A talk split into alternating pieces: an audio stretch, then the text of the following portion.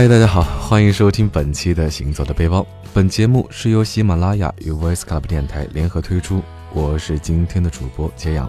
那春节刚过，不知道大家春节假期是怎么过的？我相信有很多人的春节都是伴随着七大姑八大姨家人的各种寒暄。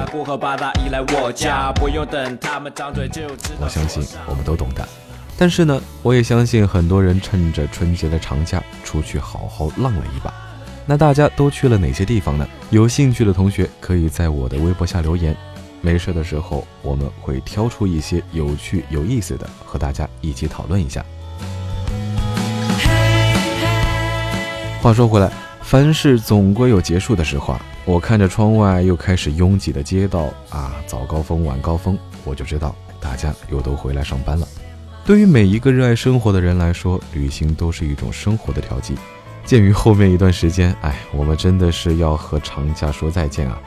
所以本期的节目中为大家推荐的是一个非常适合周末去走走的地方。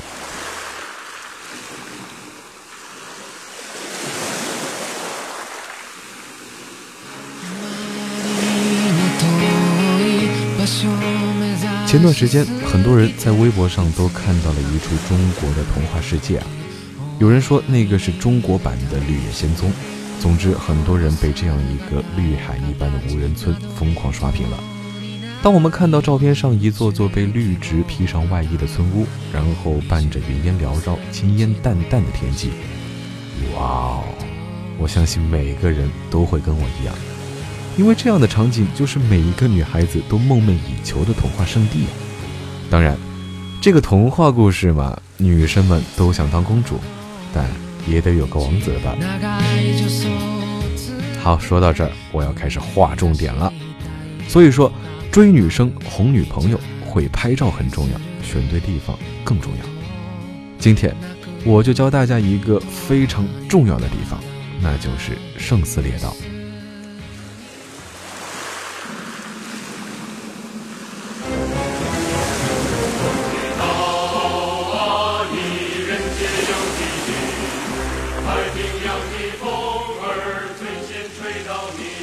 相信提到这个名字，很多人都是很陌生的。不要跟我说你不陌生，假装陌生一下吧。其实我们每到一个地方，提前做一些功课。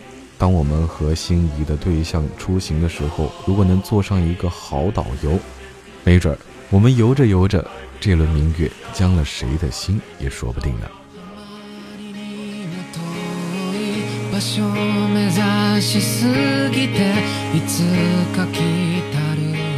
其实要和大家介绍圣斯列岛的话，先要和大家普及一下列岛这个概念。列岛其实是由许多分散的小岛组合而成，远离主体，所以又叫做离岛。有的人认为离岛太小，所以可能不太好玩。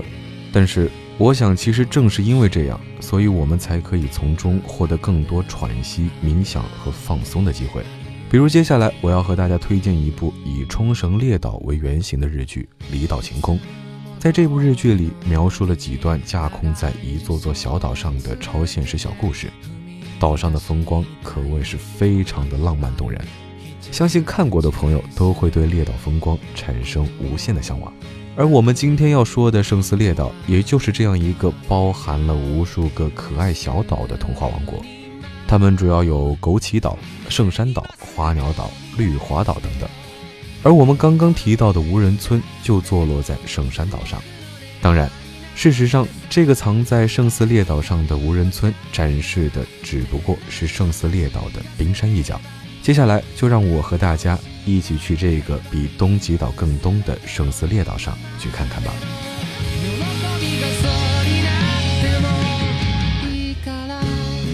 忽闻海上有仙山，山在虚无缥缈间。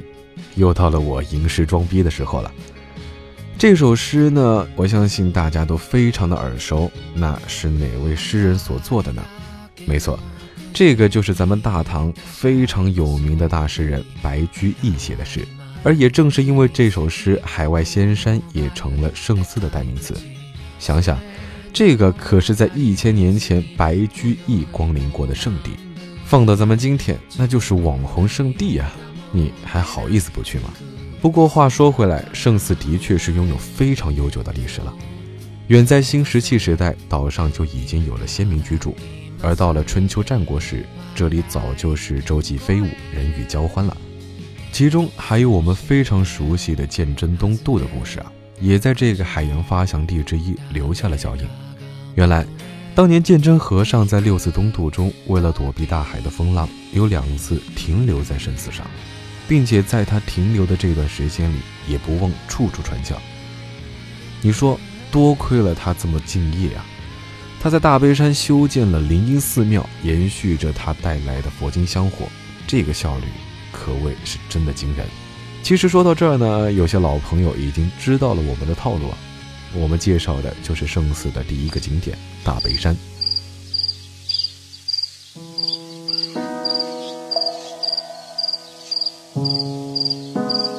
在这里，你可以登高揽胜。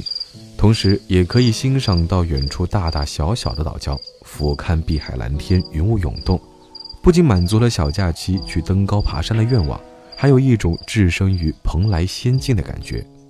极目远眺，仿佛在城市的这几天眼睛的疲惫都一扫而空了。当然了，需要一扫而空的还有我们肚子的疲惫。而我的建议是在下午和当地的渔民坐船出海打鱼。虽然呢，多次出海的经验告诉我，基本上你是什么都打不到的，但好在价格不贵，一个人大概也只要五十到八十块钱，所以坐在充斥着鱼腥味的机动船上面，乘风破浪，体验一把所谓的渔家乐，何乐而不为呢？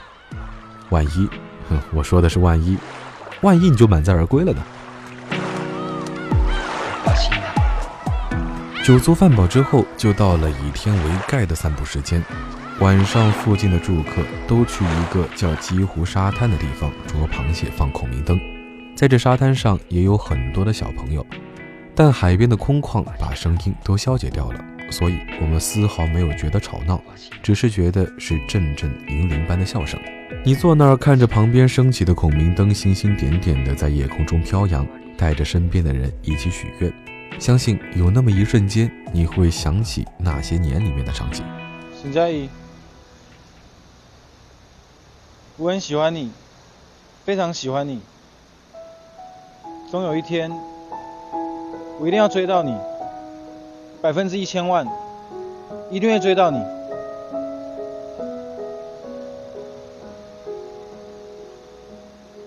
你想知道答案吗？我现在就可以告诉你。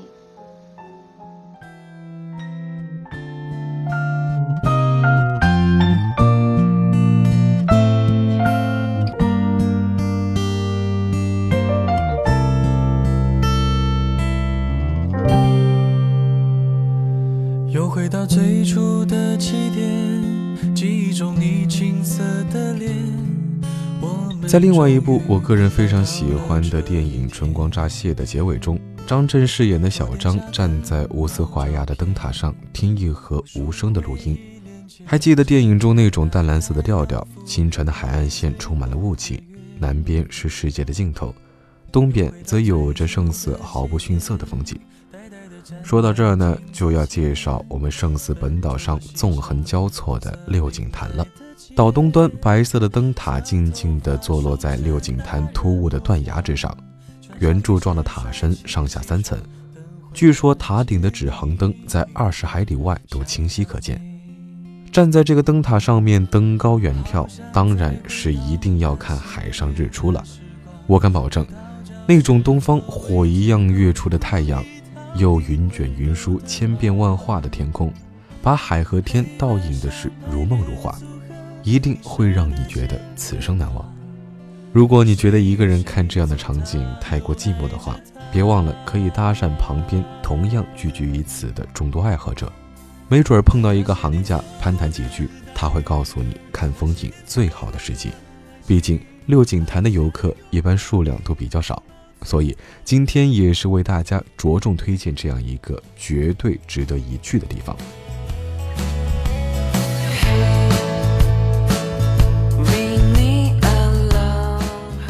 其实呢，在圣寺的离岛圣山岛上，也有着非常不错的日出胜地，叫做东崖绝壁。由于这里是圣寺列岛能够最早看到日出的地方，所以吸引了大量的游客前往。相信大家还记得咱们在节目开头讲到的遗忘之地无人村。无人村正是坐落在这个离圣寺本岛三十公里远的圣山岛上。无人村处于圣山岛的后托湾，它其实真的是名副其实的无人村。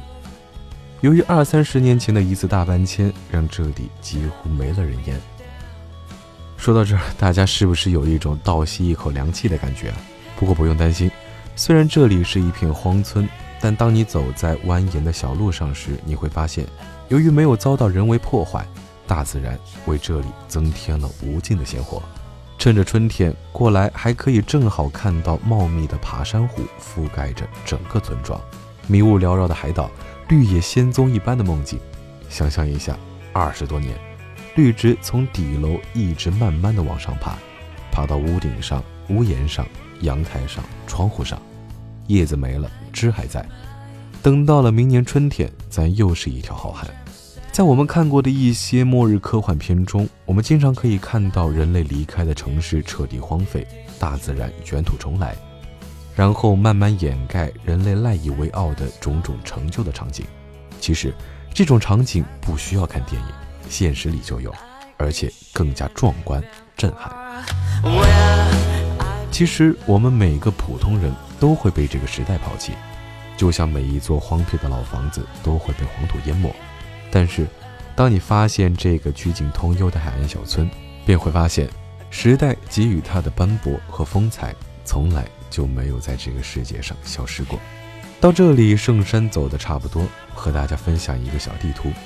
很多人在圣山走着走着，就误打误撞地走到了另外一个离岛——枸杞岛。圣山岛和枸杞岛有一座桥相连，所以你可以住在枸杞，也可以住在圣山。圣山饭店比较多，适合吃海鲜，而枸杞的海水比较蓝。当地人说，舟山最蓝的海水在圣寺，圣寺最蓝的海水在枸杞。由于目前枸杞岛相对来说还没有开发，但说不准将来的枸杞岛会更加展现它惊艳的一面。虽然现在它只是一个清秀而又有些邋遢的渔家女孩，那里可能有些鱼腥味儿，可能没那么干净整洁。没有被开发，没有小资情调，有的就是破旧的房子，一条条小路、海滩和渔村。好了，我们今天对圣斯列岛就暂时讲到这儿。当然，如果你在旅行中碰到任何好玩有趣的事儿，想和大家一起分享，欢迎在我的微博下留言，我们将定期挑选出一部分和大家一起交流。那我们今天的节目到这里就告一段落了，我是揭阳，再见。